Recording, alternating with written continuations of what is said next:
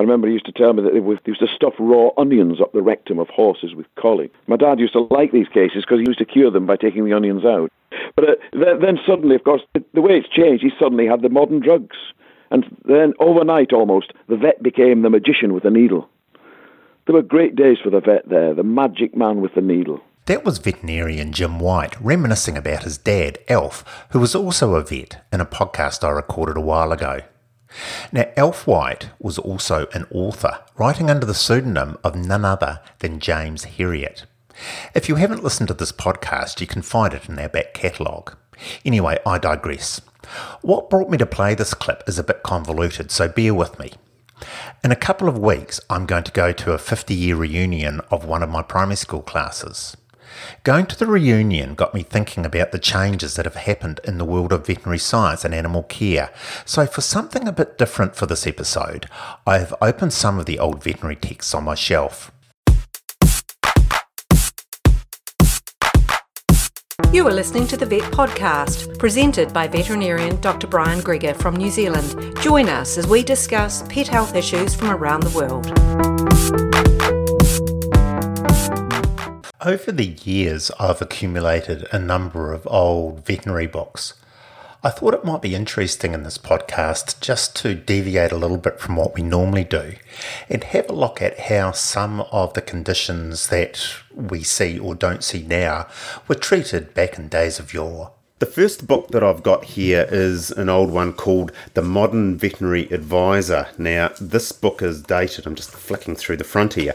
This book is dated 1910. It's a big five volume edition, an English based book with most of the disease processes are related to farm animals. But there's a couple of sections on cats and dogs, so I thought I'll just read through a few of these for you. Now, one of the first diseases that they mention about dogs is distemper. Distemper is still present in some parts of the world. We know these days that it's caused by a virus. There are very, very effective vaccines against it, which have basically eliminated the disease, particularly in New Zealand, and I would imagine fairly well around the world. So, this is what they're saying about distemper. Distemper there is a popular but erroneous idea that every dog must have distemper, and by ignorant persons, almost every ailment in a young dog is assigned to this cause. Distemper is an all too common canine disease, but not so universal as supposed. It is caused by a minute microorganism, well, that's true as we know now, it's caused by a virus, and is very infectious. The symptoms of the disease manifest themselves chiefly in the mucous membranes of the eyes, nose, throat, and bowels.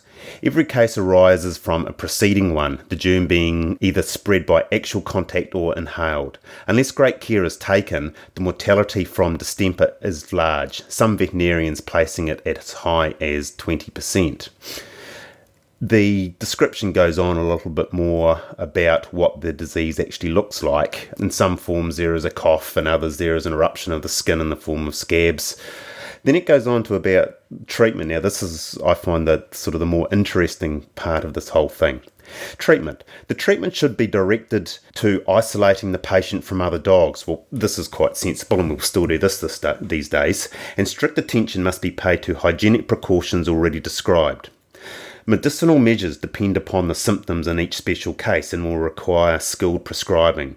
The kennel or house must be kept warm and well ventilated and lighted. I'm not quite sure what the lighting is going to do. Medicinal agents and uncomplicated forms of distemper being far less important than good management and attention. Disinfectant of the floors and drains. Cover the dog with a rug or blanket and give boiled arrowroot, raw mincemeat, beef tea, and milk. An egg beaten up in milk with, here we go, with a teaspoon of brandy is an excellent thing in great prostration. Coax the dogs to take nourishment, clean away the discharge of the nose and eyes. As a rule, one attack of distemper renders the dog immune from any further infection of this disease, but this is not invariably the case. This is actually quite interesting because this is sort of leading on, I guess, to the to the vaccination that we're doing these days from it. Okay, next disease, rickets. Now, rickets, as we see it, is a. It's always thought that dogs get rickets when they're fed on diets which are insufficient in calcium. A little bit of a background on this disease. Calcium deficiency is the primary cause of rickets in humans.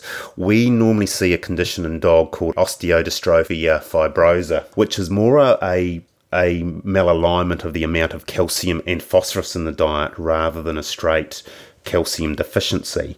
Um, and it is caused by feeding a dog which is predominantly meat. Now, this book goes on rickets. This disease occurs pretty commonly amongst dogs, and whatever be the exact cause of it, there is not the slightest doubt that a predisposition towards it is produced by close in breeding. Now, there is no truth at all in that, I would imagine. It is observed to run in certain families and pedigrees. My suggestion will be it's the way that these owners of these certain families are feeding them, probably. In addition, it is often found to occur in born of a weak mother and fed upon milk, poor both in quality and quantity. Its development is encouraged by disregard of the rules which we have laid down in other portions of this work for the proper ventilation, etc. Errors of diet too may be responsible at any rate in part. The symptoms of rickets are unmistakable because the result of the disease is an interference with the proper development of bones and joints which causes the animal in time to exhibit badly shaped limbs with thick joints and deformities. The bones may be so weak that they cannot bear the weight of the dog, and as a result, they bend in different directions.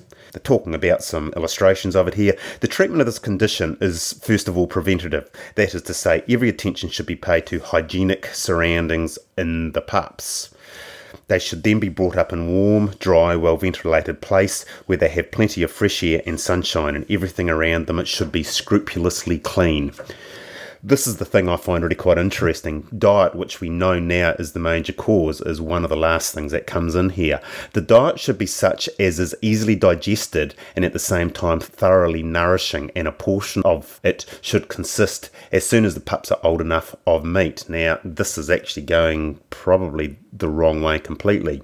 When the disease shows itself, a good deal of milk should be given, in which a tablespoon of lime water to every quart to pint of milk may be added. Now, lime water, I'm taking it is calcium carbonate or a calcium carbonate solution, which is the kind of thing I'm not sure what products you've got available in different parts of the world, but we use things like Bone Grow, which is calcium carbonate, calcium diphosphate if we have to treat these dogs which have got ODF.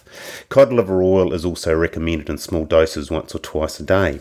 So that's all quite interesting. They certainly got the wrong the wrong handle on that disease there. We will jump to another book that I've got here. This is actually came from my grandfather years ago. It's a it's a little American book actually called Lee's Priceless Recipes: The Standard 3000 Secrets for Home, Farm, Laboratory, Workshop, and Every Department of Human Endeavor. 1917 this book was was published.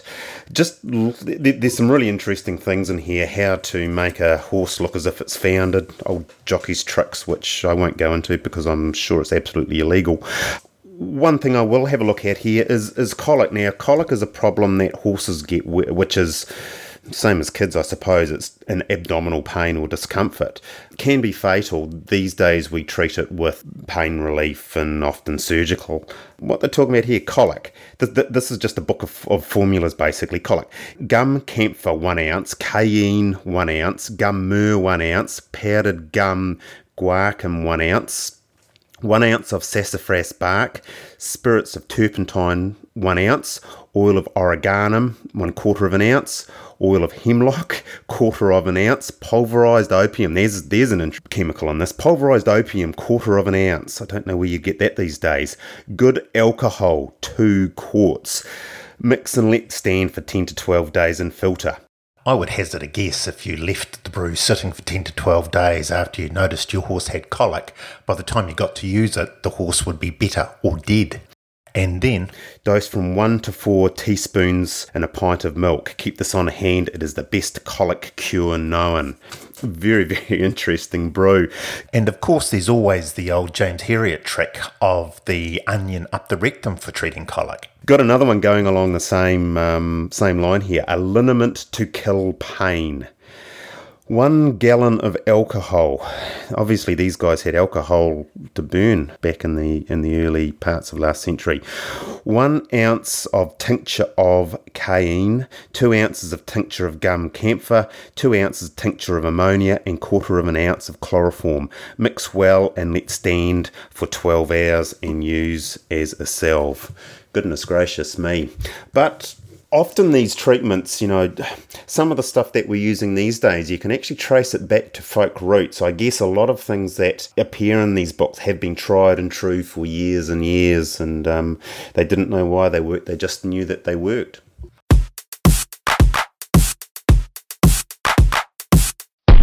I'm sure a number of you, especially some of our older vet listeners, like our old friend and sometime contributor Scott in Canada, have heard of some weird old treatments.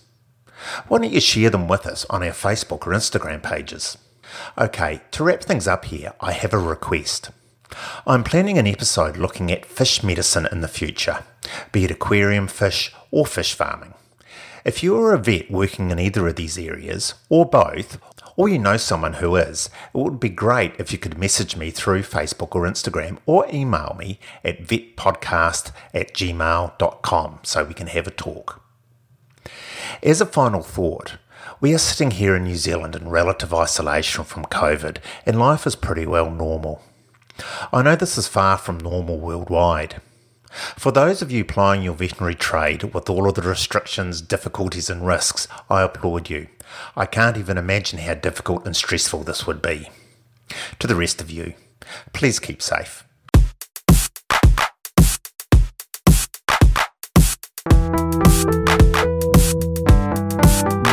To find us on Facebook, Twitter, or Instagram, just search at Vet Podcast and like us while you are there. Subscribe to us on your usual podcast player, and if you enjoyed the podcast, please rate us on your player and share us with your friends. Our website is vetpodcast.weebly.com. Weebly is W E E B L Y. Or email vetpodcast at gmail.com.